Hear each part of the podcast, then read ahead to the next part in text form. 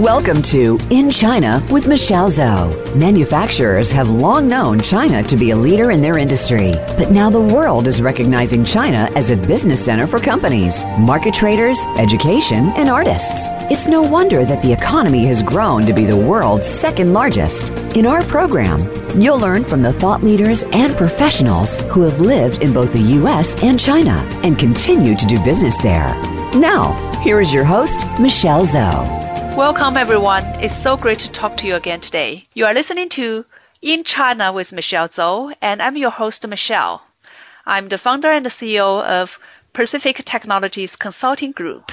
We help American and Chinese organizations learn from each other, bridge their needs, and grow their businesses internationally. You can contact me at our company website, ptcgconsulting.com, and I always welcome you to connect me on LinkedIn. Today we have a wonderful guest on the show together with me. His name is Jacob Rothman. He is an American, but he speaks beautiful Chinese, and I was very, very impressed by him. and uh, well, we are going to use English to discuss this uh, topic, which I think uh, many of you will be very interested in. So we are going to talk about how to bring your ideas live through Chinese manufacturers. So if you have a great idea and it's, especially it's something that you want to build, then you can learn a lot from Jacob to understand how can through some sort of a platform, some ways that uh, you can just very easily bring your ideas live and get it manufactured in China. And it's not very expensive, just compared to the US standard. All right. So welcome to the show, Jacob. Hey, Michelle. How are you? Thanks for having me on. I'm doing great. So uh, I think because uh, we're doing this on Skype, uh, you can help us to know where you are calling from today. I am calling from downtown Shanghai, and believe it or not, there are blue skies and white clouds over the city today. Which So I'm I'm in a great mood because there's not the gray skies and pollution that we typically have day to day. I totally understand what you are talking about.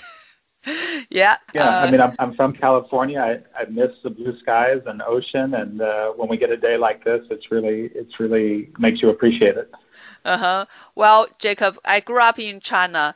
China wasn't, uh, you know, like this always. When I was young, China had blue skies and uh, very, very, very beautiful days. yeah, these years the pollution gets so bad because of all this uh, economic development. I hope sure. we can do both, right? Yeah, we can grow the GDP, but in the meantime, if we can keep the environment clean and uh, protected, that will be great. Yeah. First got here, it was it was much better, and I think it's actually the current administration is is on the road to cleaning things up. So I have confidence that uh, things will get better soon. Mm-hmm. Yeah, I know you have been in China for many many years. So how many years now? 15 years, which really dates me, and the younger people in my office now laugh at me and say I'm old, but um, I'm 45 and I came here in my late 20s. Aha. Uh-huh. Okay. So as a guy, you are not shy to tell people your age. I don't want to tell people my age. I won't ask. I didn't ask. I just uh, am happy to say that I am in China. We say uh, 四十岁一朵花, so I am blooming now and I am feeling good. 四十岁一朵花, yeah. Uh, at the year of 40, you're a blooming flower. That's right. Mm-hmm. So very happy to be blooming. mm-hmm. All right. So you are the one of the founder, right? You have, I guess, you guys have a couple mm-hmm. of co-founders, and for a company called Platform 88. Mm-hmm. Maybe let's start from there. Uh, so help our audience understand a little bit about um, what you do, uh, what is a platform 88, and uh, after that, then we are going to talk a little bit about uh, why you you know you moved from California, the beautiful California, to Shanghai or to China. I don't know where you landed first, but uh, stayed in Shanghai for quite some time.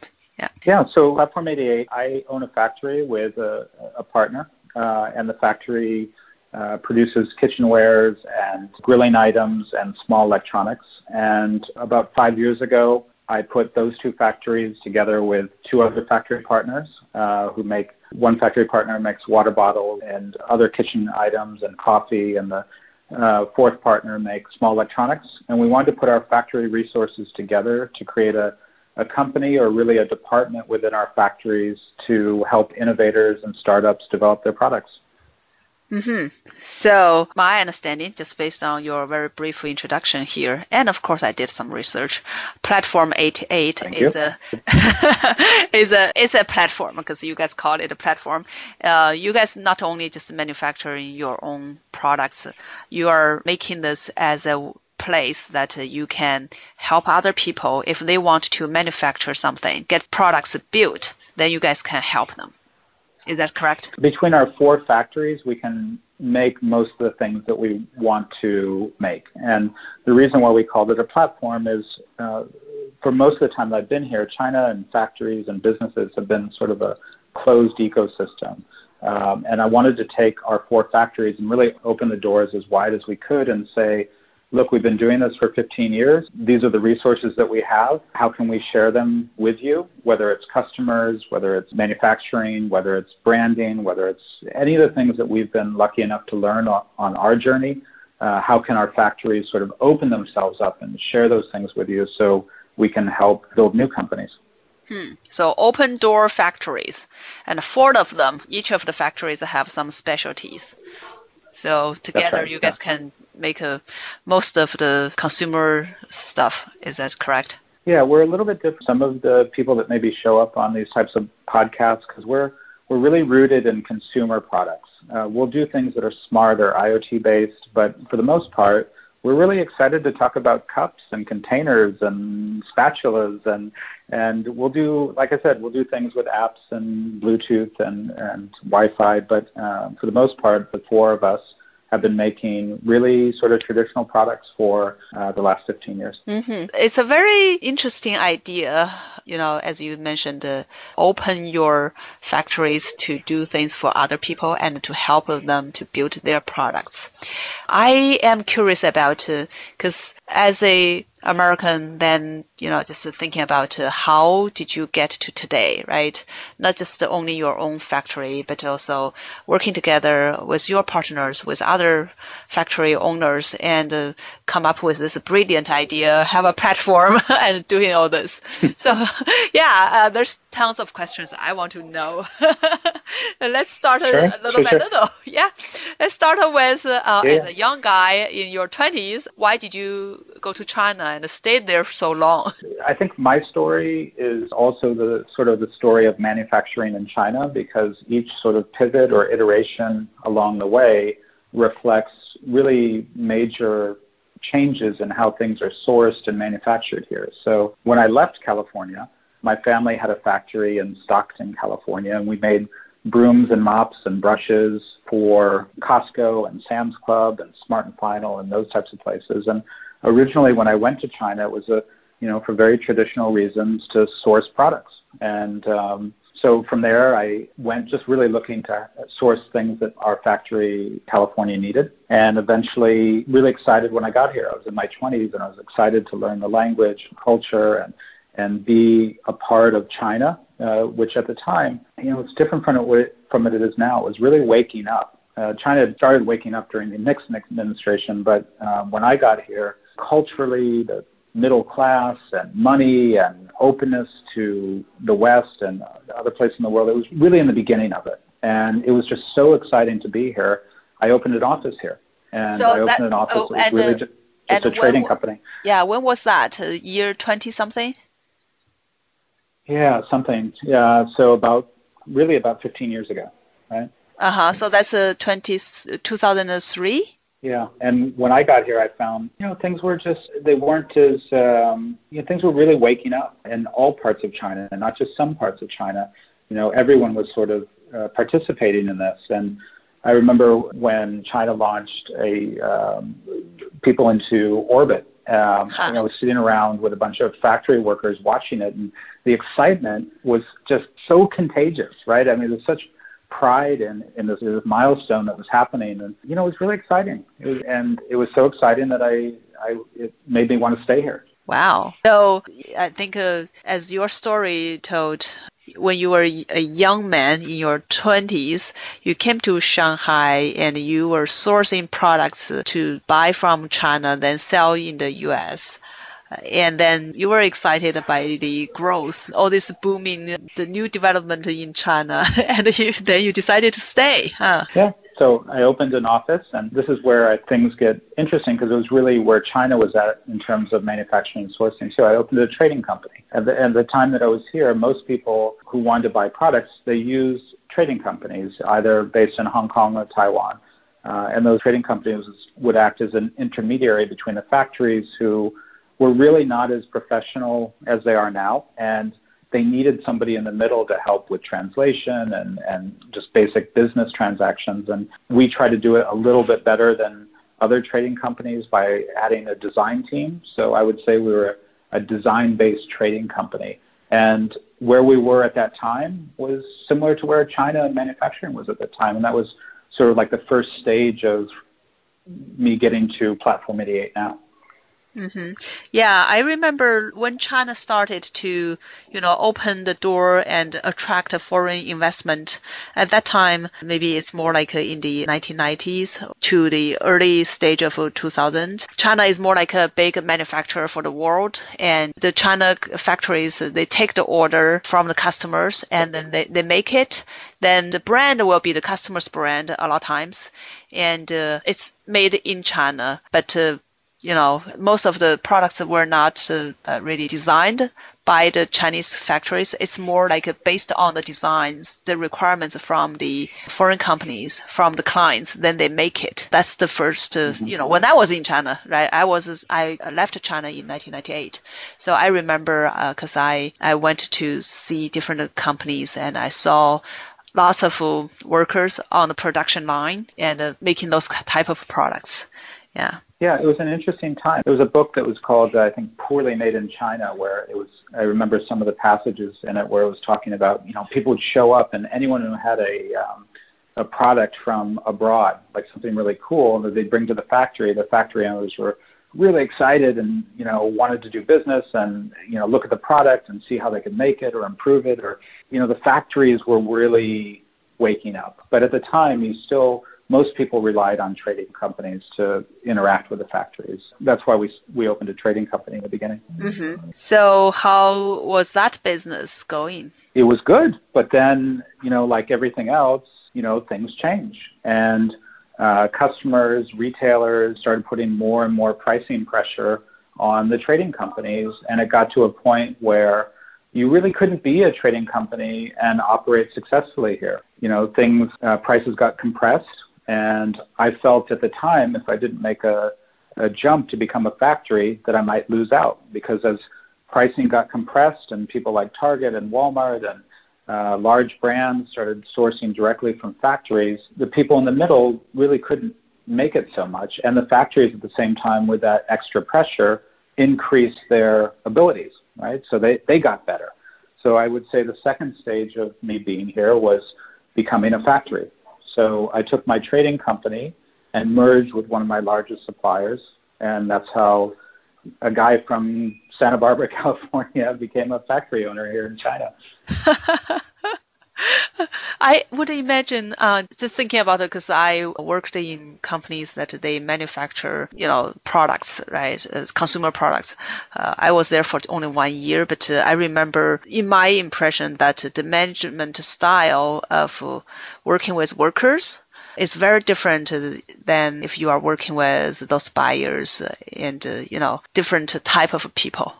Yeah. So how did you adjust yourself? Well, okay. So when I first started, I, you know, brought all my sort of California values about, you know, how to manage people, and and uh, I wanted to bring that to the factory, and you know, hopefully make everything work. And I have to say, I wasn't that successful in the beginning, and so I sort of figured out with my business partner. Um, okay, you're going to ma- manage the factory workers, and I'm going to do what I'm better at, which is probably design and interacting with customers. So we sort of had to find our way between the cultural differences, and we did, which was good. I, you know, as I was a trading company, I I studied Mandarin, and and so I was able to um, to sort of have one foot in the Chinese side and one foot in the Western side, and you know, we worked it out. We were able to figure out how to do it. Mm-hmm. Well, I'm curious about uh, if you summarize uh, about the the difference in the value or in the you know the cultural and in the management style, right? I think you are smart enough that uh, you more focusing on the customer side and the design side, and then you have your Chinese partner focusing on managing the the factory and the workers. But uh, I bet during all these years, you probably have quite a, a lot of insight on what the differences are. And if you have to manage the workers and uh, how you would do it based on your experience and study. well, I mean, I think you have to look at, to answer that question, I think you have to look at, at what time in China's history. Because as I made the transition from being a trading company to a factory, China was still growing economically. So factory workers were used to a very top down management where they were just told what to do. Their opinions weren't really brought into it. It's not just factory workers, factory workers, office staff, everyone in the organization were really used to a very top down, very strict uh, organizational style. And so at the time, I would say the values that I brought with me or the style that I would brought, brought with me from you know liberal arts education and a California background you know wasn't appropriate. But now, as China has developed, you know, we're talking about all sorts of things uh, that we wouldn't have talked about in the very beginning. We're talking about working hours and making sure that the quality of life at the factory is really great. And so, actually, it's interesting because now we're going back to where I was, you know, maybe 10 years ago. Uh-huh. and I'm now taking the lead at the factory uh, in terms of how to help solve, you know, worker satisfaction and quality of life. because my partner is like, well, I don't understand. Of course, everyone wants to work overtime, and and I'm saying, well, maybe not. Maybe they have a life and a family and and jobs. Uh, I mean, the things that they want to do other than their jobs. So um, as China's developed and is in a different place now, so are the people that you work with, and it's really an interesting time. We're we're, we're talking about overtime hours and you know, how to make the job really meaningful for people and inspiring people and encouraging people. And my partner's reading, you know, Lean Startup and Purple Cow and all these management books that, that we would have never ever looked at when when we when we started. You know? mm-hmm. So yeah, this is this insight is really you know I think uh, it's really exciting because that. Uh, kind of hits the point of China is growing and is catching up, not just from technology side, uh, but also from management side. When I left China 20 years ago and came to the U.S. to study MBA, at that time, uh, the reason uh, I left China was I wanted to to learn Western, more advanced, uh, modern management uh, philosophy and methods, methodologies, and then I want to bring that whole system, those things back to China to help China improve management. I think, yeah, we do see this changes through these years. And uh, sounds like uh, from your experience, uh, China is naturally catching up on this, or at least on the path of learning not just technology, but also all these management things and um, trying to, and the Chinese workers are changing from previously, you know, they would like to work over hours because they want to earn more money to today they want to mm. have a work-life balance and uh, want to enjoy life. Yeah. That's and, great. And it's wonderful. And it's, it, it's one of the many misconceptions that I think people coming from the West have about China is how really far they have caught up in terms of all sorts of things from IP protection to creativity to work life balance. And I mean, I'm sitting in a co working space right now because we have a small office in Shanghai. We have larger offices at our factories, but um, I'm sitting in a co working space and I'm watching people run around and talking about iterating and pivoting and doing all this great stuff. And I, you know, I'm in love. You know, I'm really happy to see China at that place now. You know? Sounds great. Okay, I think it's time to take a quick break and then we will be back right away. Okay.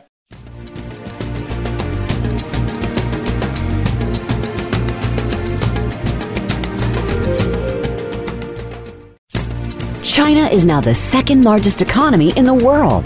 There are hundreds of opportunities for worldwide business professionals to start looking in China. From business leaders to manufacturers to artists and students, you need to discover these opportunities to grow your business and your career.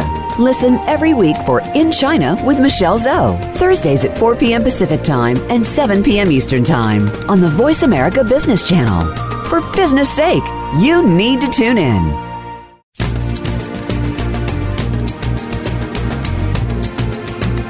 You are listening to In China with Michelle Zhou. To call into our program today, please call 1 866 472 5790. That's 1 866 472 5790. You may also send an email to info at ptcgconsulting.com. Now, back to this week's program.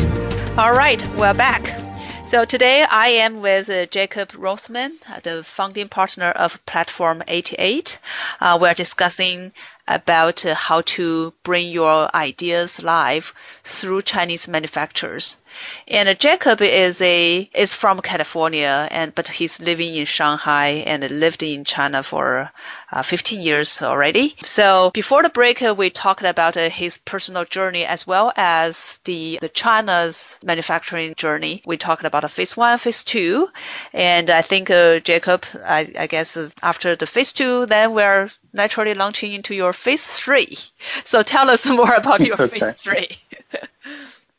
well, stage three of my next five-year plan, right? So, so as a factory, you know, we spent a lot of time making sure that our systems were correct and our marketing was correct and our and how we engage with customers was correct. And you know, then we got on to this idea of startups because the market changed. You know, we went from a trading company to a factory, and and now because of the way the world is, uh, the business world for, for consumer products and other products uh, changed. You now have Amazon, which really wasn't there when we started. You have Instagram, you have Kickstarter, you have Indiegogo, and you have all these ways for small brands to start that are addressing solutions and, and interesting products that didn't exist before, right? And so we wanted to create a platform to support that. So that's how Platform 88 got started with the idea that how do you change your manufacturing? How do you change your factory environment so that you could embrace people who just were starting out? Uh, when I got out of school, I wanted to be a rabbi. I, was, I really was convinced that I was going to go from school to rabbinical school and, and help people and, and uh, in a rabbinical way. And it's been nice that this next stage of my career is about trying to help and nurture and, and grow uh, startups. And uh, that's how Platform 88 got started well, I am a Chinese, so when I see platform numbers 88, you know, I know that uh, resembles something. I want to hear from you. well, you guys pick this name, right? Why do you put a number 88 here, the two eight? Uh, oh, you know, because 88 is an eight, and then 88 is a lucky number in China, so I wanted it to be slightly um, cheesy or slightly, you know, to sort of bring a little bit of Chinese culture in. My Chinese partners don't love it so much, but you know, when we describe it to to foreigners there or people from outside of China, oh, it is a lucky number, great. So, you know, I want us to be to be a platform to help people, and I want us to be lucky as well. So mm-hmm. that's why it was uh, 88. Great. Yeah. Uh, I believe you will have good luck in this. Thank and you. I really love this idea. Yeah. So how long have you have this uh, new company, Platform 88 now? Yeah, it's been about five years, I think. So we started about five years ago. Yeah. Mm-hmm. Can you share with us some examples of how you helped others in terms of uh, getting their ideas or getting their uh, designs live uh, and build products for them? Sure. Well, the manufacturing part is is more or less similar to anyone, large or small, that would manufacture. We look at the designs and drawings. I would say one way from the manufacturing part that we might help more than than other factories or other manufacturing partners is, you know, we have a pretty big industrial design and a pretty big engineering department. So when small companies come to us, they oftentimes don't have the budget to hire all the people they need to on their team. So we give them our team and help them bring things from, that are more of an idea into more of a fully formed manufacturable product. So you guys start uh, from designing the product and make it uh, something that uh, really be able to be produced in a more scale way. Sure. Most of the people we work with already have the basic idea, but you know maybe they haven't thought through some of the engineering or mechanical issues to make it an, into a real product that can be produced in a mass scale way. Mm-hmm. So then, with that kind of work, right? Because you guys are not just taking their design and you know, like the first the first stage you mentioned. Well, people take this design and just uh, make it. Uh, the IP does not belong to the factory or to the manufacturer. So with your platform, who owns the IP? Who owns the design of the product? And then who owns the brand? I'm just trying to get to know more about this. So our customers, of course, own the IP and uh, design and brand. We're just helping them to produce it in the first stage of what we do. We just help them to produce it, and all the IP, the branding, everything that goes into making the product or brand or a product belongs to our customers, not to us. Mm-hmm. Uh, okay, so whoever's idea is the IP are belonging to them. Mm. Sure. Well, because I have been hearing different uh, concerns, especially in the tech world where I live. Sometimes people worried about their IP being stolen or being violated uh, when they are working with sure. Uh, Chinese companies, right? So even though you are an American and you live in China, your factory is in China. so. Mm-hmm. Uh, yeah, what do you see from this side? Any, you know, any issues on this? Yeah, well, I mean, of course, there is theft of IP in China, but there's also theft of IP in every other country in the world as well. And there are have been examples, many examples of China and Chinese factories stealing IP, but I think you're dealing with an older story in China. Um, I, I, was invited to speak at a, an event uh, in Shanghai about manufacturing and innovation and in China. And we were sitting in a room full of young 20 something Chinese startups at, at a WeWork in downtown Shanghai. And the, the, the first question that the interviewer asked was, How do you protect IP theft in China?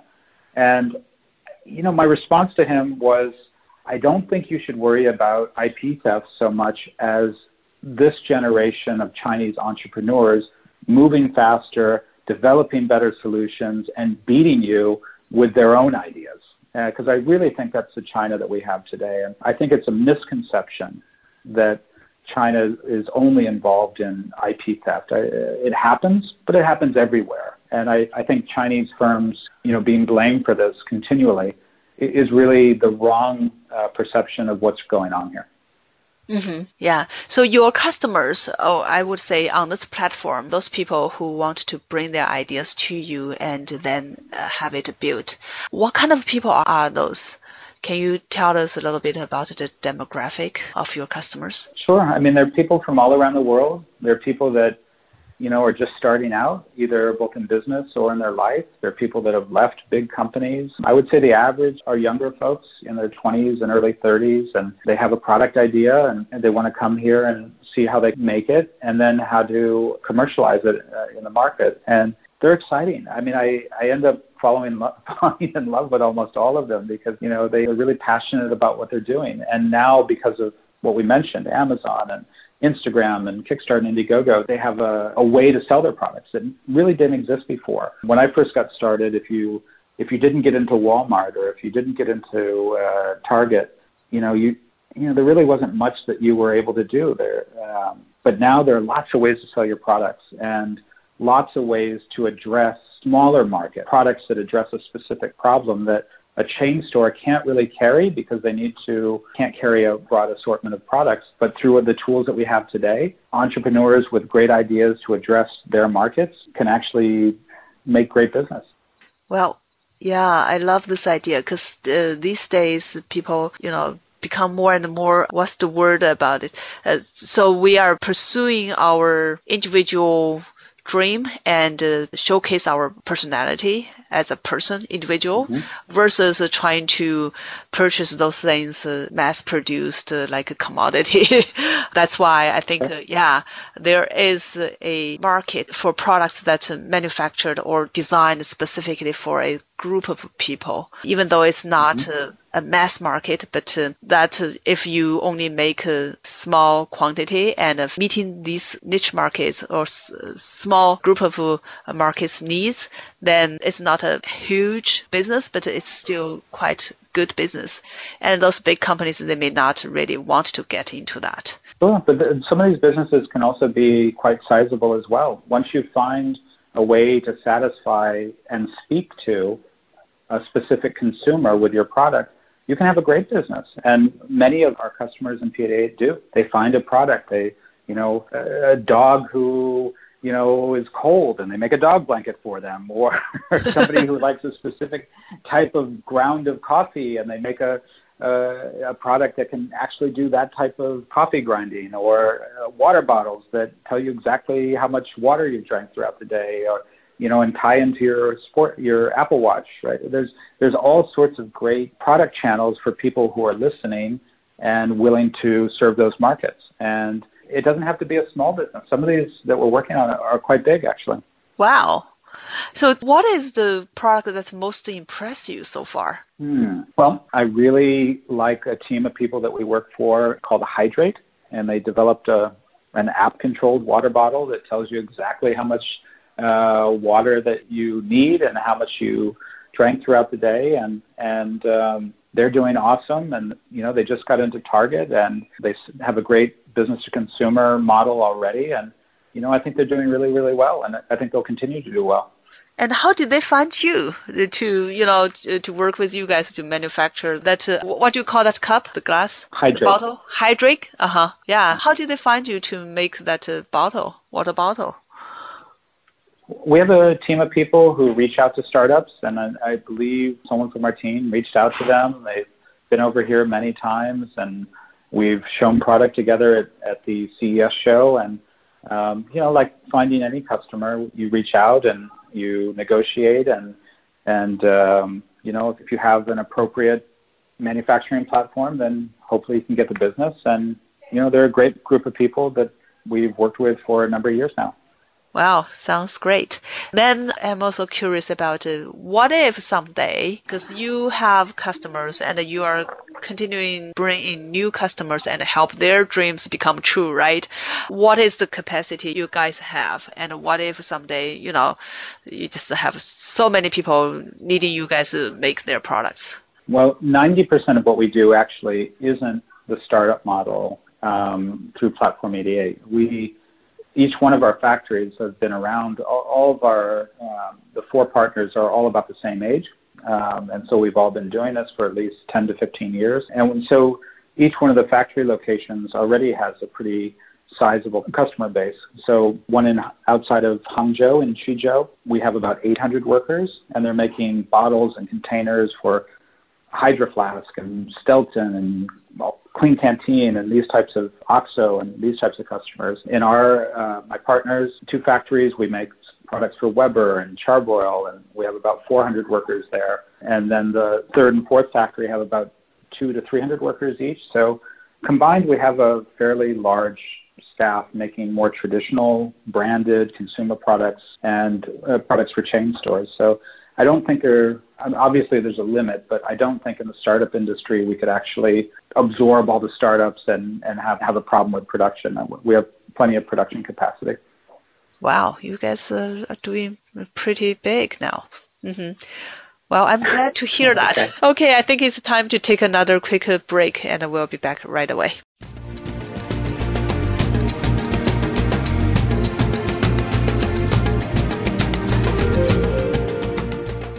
Are you interested in expanding your business to China, but don't know how to start? Are you wondering how to grow your sales in the China market and win over competition? Meet Michelle Zhou and her team at Pacific Technologies Consulting Group. Our consultants are U.S. China experts and have all lived and worked in both the U.S. and China with many years' experience in market entry strategies, management, and execution. We can help you find the right partners, develop opportunities, and grow your business in China. Please visit ptcgconsulting.com today.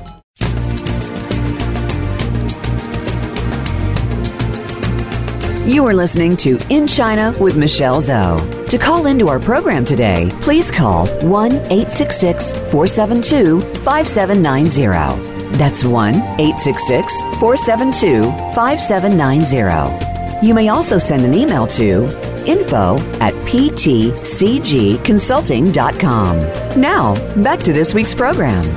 All right, we're back. So, Jacob, before the break, you talked about uh, your phase three, uh, which is uh, using this platform and open up the factories and uh, help other people build their products. I'm very impressed by this idea because I remember, yeah, I remember my brother when he was in high school. Uh, I think he was like uh, 15 years old, 15, 16 years old. He invented something and he he was in China at that time and he got applied applied for his patent, but uh, his idea just stayed in paper forever, never got it built. if at that time there's oh. somebody like you, right, uh, have such a platform and can do things, you know, relatively quickly and with your expertise and help a, a young inventor like my brother, you know, get their ideas to life, that will be really, really, I just think that will be something that uh, you know, he will never forget. So do you have uh, maybe just thinking about uh, you probably have worked uh, with many people and helped many people turn their ideas into life. Can you share with us uh, some stories that uh, you find it is touching your heart? Sure. Yeah. I mean, there's lots of them. One that um, probably because I'm going to speak to them later this week. But there's one that I really like. There's a, a group of guys that left their jobs on Wall Street because they wanted to create a product that would help cut down on consumer waste. Uh, and they started it before the recent sort of you know, craze to get rid of Starbucks and Costa Coffee cups and everything. And they did a Kickstarter, had sort of, you know, mediocre success. I think they did a little over 100,000, maybe close to 200. Let's explain to audience, just in case some audience don't know what is a Kickstarter. Oh, sure. Kickstarter is a platform that you launch your product on and the world sees it and if they really like the product they'll uh, support it by buying buying the product and even though the product hasn't come out yet they support it and hope that the startup team can finish the design, build the product, get it molded and shipped, right? And so it, it's a platform to help them uh, raise funds, launch and fund their yeah, yeah fund so, their ideas. So it's more like a crowdsourcing of you know crowd funding, right? Getting the funds, but uh, that's sure. not the place. It sounds like uh, um, you guys are doing very different things because that one you get the money, but you still need to find a place to build your product or finish the design and make it is more like a you know professionally designed uh, that can be manufactured. Yeah. Right. So did right. Kickstarter? Uh, you mentioned that they, they got some money and uh, just continue the story. Sure, sure, sure. So, uh, you know, these guys started out, and in the Kickstarter world, 80, 90, 100,000 is, is, is not a lot of money. And in the manufacturing world, by the time molds are built and product is built and shipped, it's, it's really not enough to really launch yourselves. But, you know, these guys really hung in there and they, they kept working and working, and despite, you know, personal stress and problems and, you know, they hung in there. And now, especially in Europe, where people really want to eliminate waste in coffee shops through the, you know, the Starbucks cups of Costa Coffee and Second Cup and all these different cups that we buy and throw away. And so now it's a really hot idea to have reusable cups. And the company is called Stojo, and uh, or the product is called Stojo, and they are now just taking off. And it's really amazing to see a company have a great idea, um, struggle, and now get to a place where they're successful. And uh, you know, I'm so inspired by these people, and it, it's nice to be part of their journey. Mm-hmm. So, what exactly the kind of uh, cups they designed or manufactured by you guys? So it's no so longer plastic.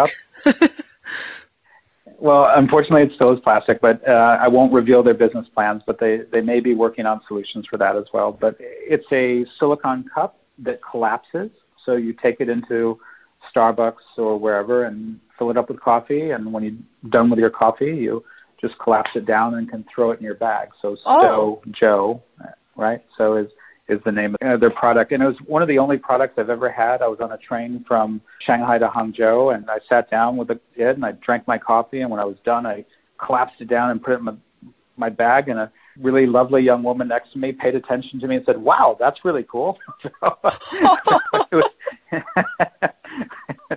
yeah, good that you know I was able to get a little bit of attention. Uh, so, so using that I, very I, I cool. happy about it. Yeah. Are are they You know, on I- on the market already?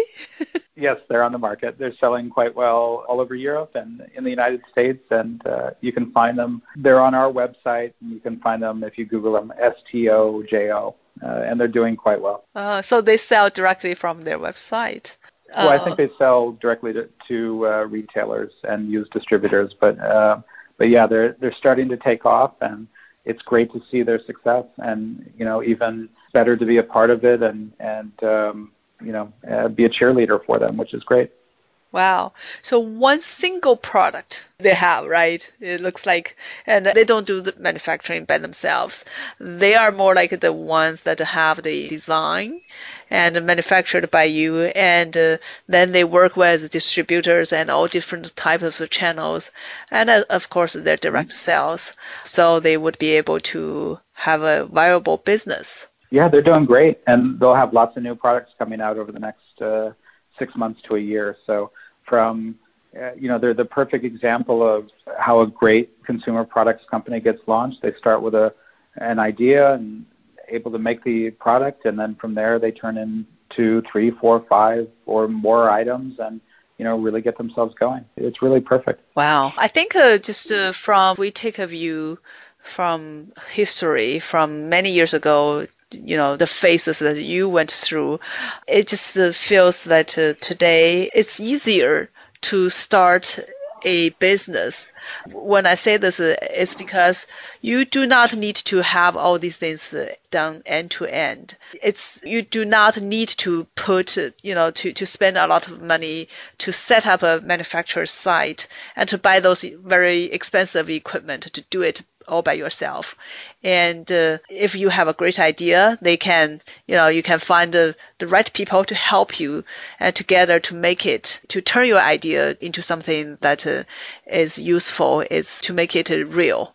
So that's just uh, the whole world is changing, and the business uh, business model, business ways uh, have been changed. I just feel it's a lot uh, faster and easier to start in this way.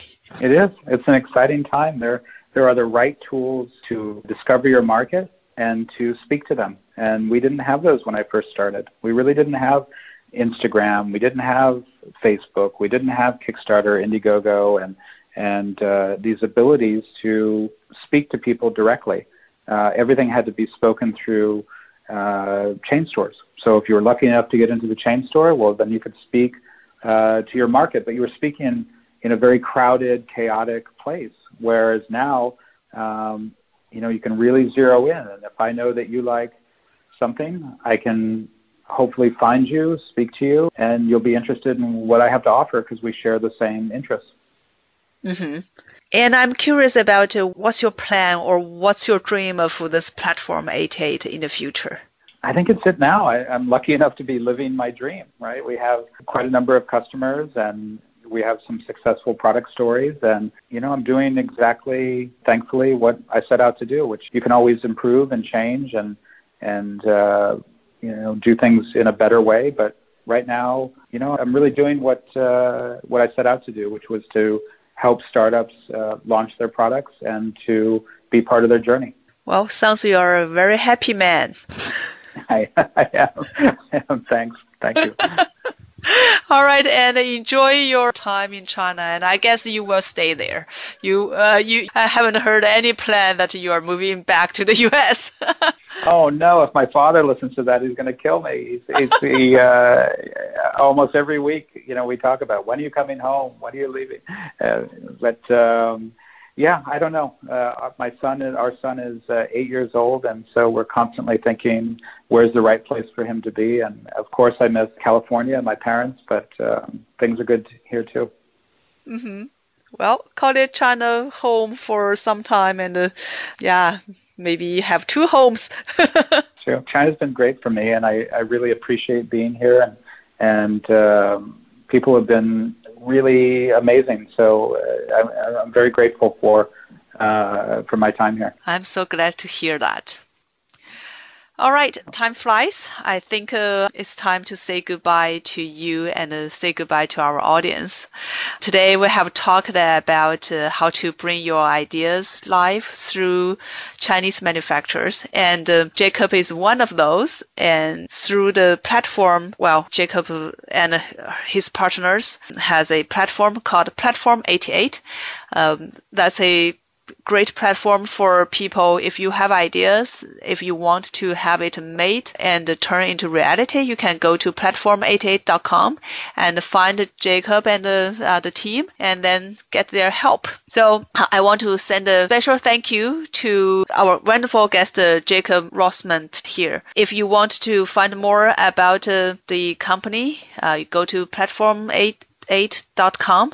And you can also go to LinkedIn to find uh, our guest, uh, Jacob Rothman. Oh, thanks for Michelle for having me on. I really appreciate it. You're very welcome. You are listening to In China with Michelle Zhou, and I look forward to talking to our audience again next week.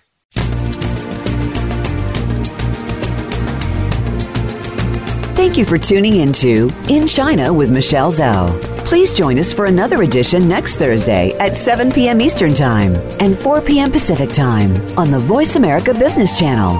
We'll talk again next week.